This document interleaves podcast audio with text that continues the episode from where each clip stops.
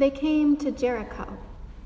As Jesus and his disciples and a large crowd were leaving Jericho, Bartimaeus, son of Timaeus, a blind beggar, was sitting by the roadside.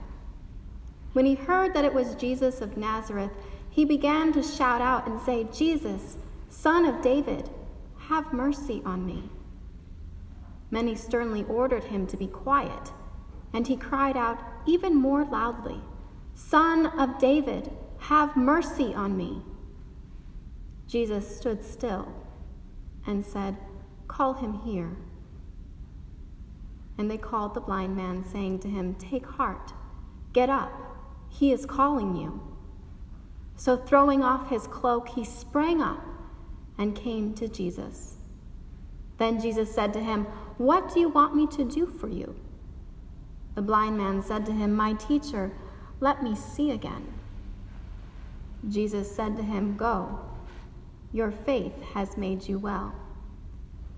And immediately he regained his sight and followed him on the way. Here ends our reading.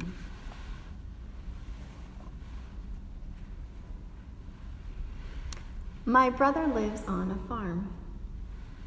It was just a forgotten farmhouse and a dormant and dormant land when he purchased the property. And over the years, he has cultivated the land, learned about sustainable methods that work with the flow of water across the soil, and plants that support one another, so that now it supports him, his family, and workers who have taken up a common goal. Some years ago, one of the workers decided to try her hand at raising chickens on the farm. Chickens would eat the bugs, a natural insecticide, and fertilize the soil. And because they would be eating organic vegetables as well, they would be healthy, and the eggs they would produce would be more nutritious. My brother doesn't like birds. They creep him out. For whatever reason, an aversion is created in any of us. Social conditioning, a bad personal experience, an uncharitable portrayal by Hitchcock.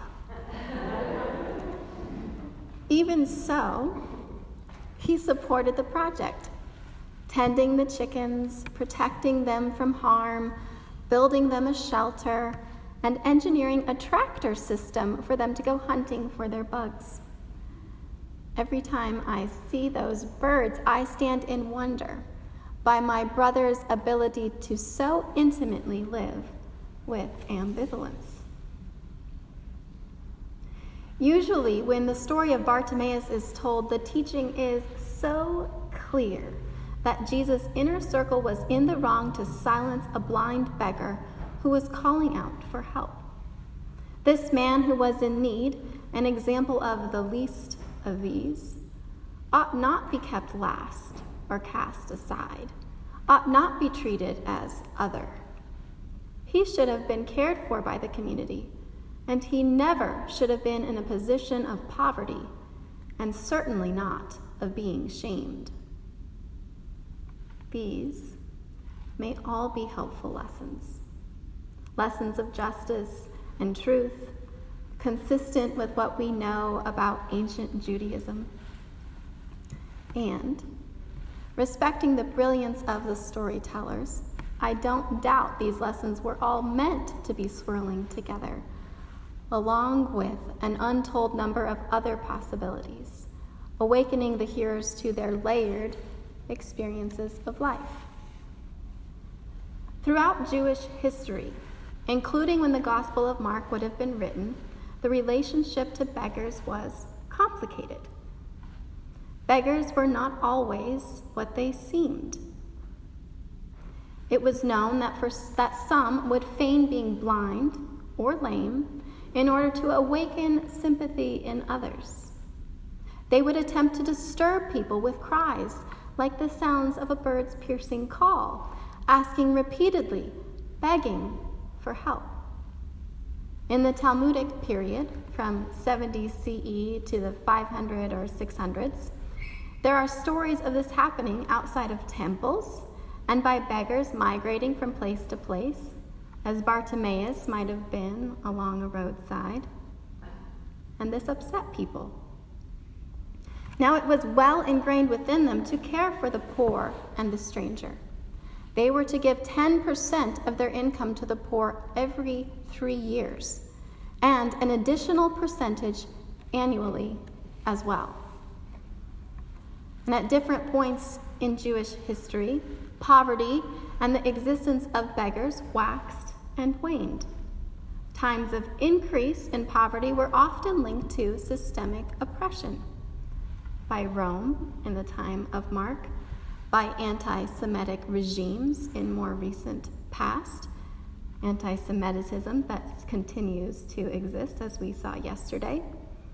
Moments in time when Jews were seen as a threat and not allowed to remain in one place for an extended period of time.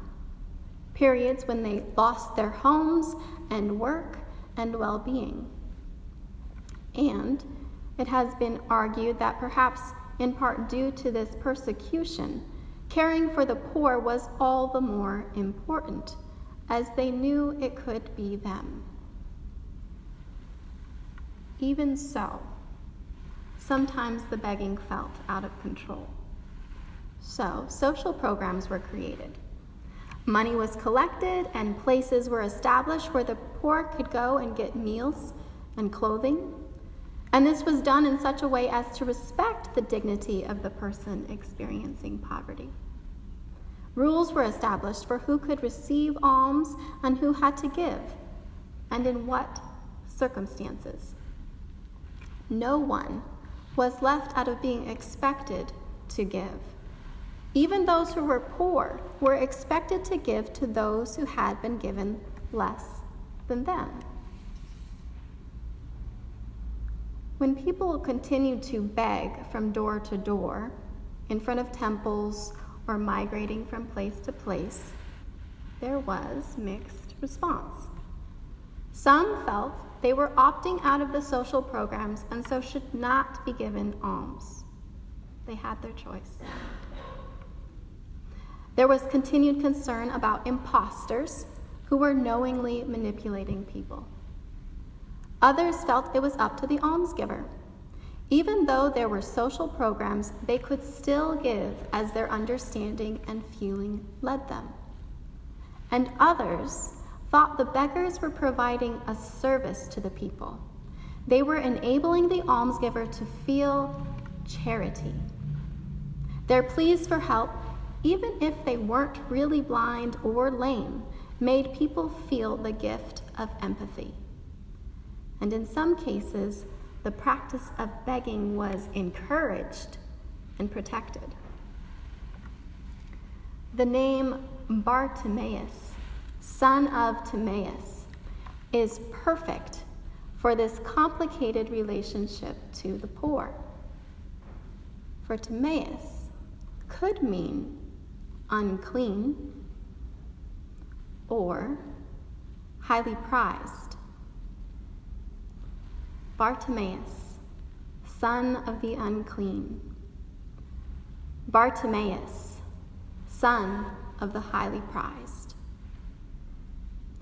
Using this kind of play on words was a common literary device in Jewish tradition.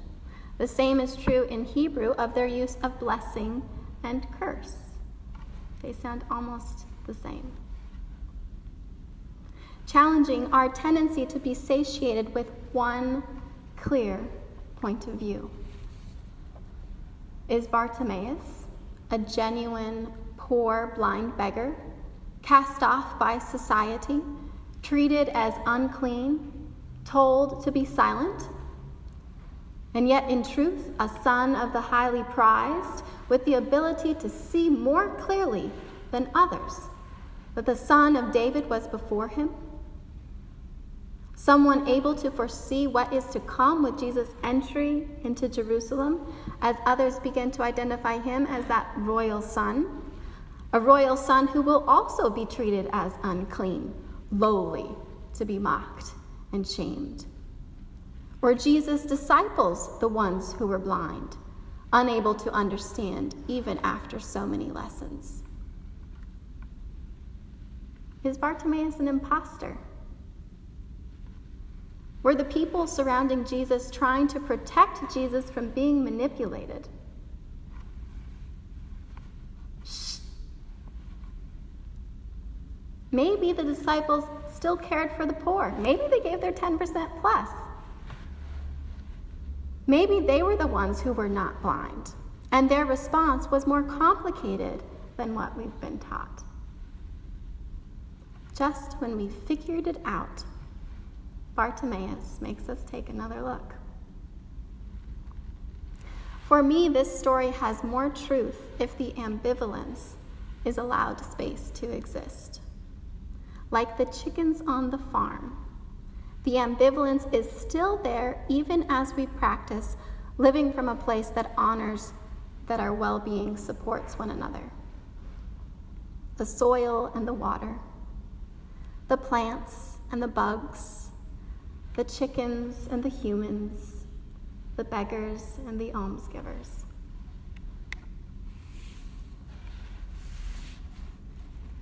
I like to imagine that if Bartimaeus was an imposter, Jesus knew it and decided to recognize him anyway. For Bartimaeus must have believed enough in Jesus' humanity to cry out in the first place.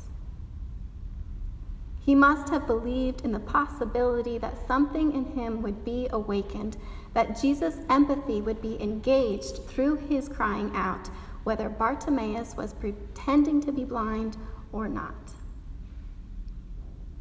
I like to imagine the conversation being, it's okay if he's trying to manipulate me. He might well be. I'm okay. I'm safe. Call him to me. I'm going to recognize the humanity in him, believing that the humanity in me would care. Bartimaeus, your faith in me, your faith in my humanity, seeing yours, has brought healing. We heal ourselves and one another when we recognize our shared humanity. And with sight restored for anyone who might have been in need, as the inner circle by this time has also gotten on board, encouraging the bold spirit Jesus recognized in Bartimaeus as they tell him to take heart, Bartimaeus rises, and together they continue along the way, children of the unclean, children of the highly prized.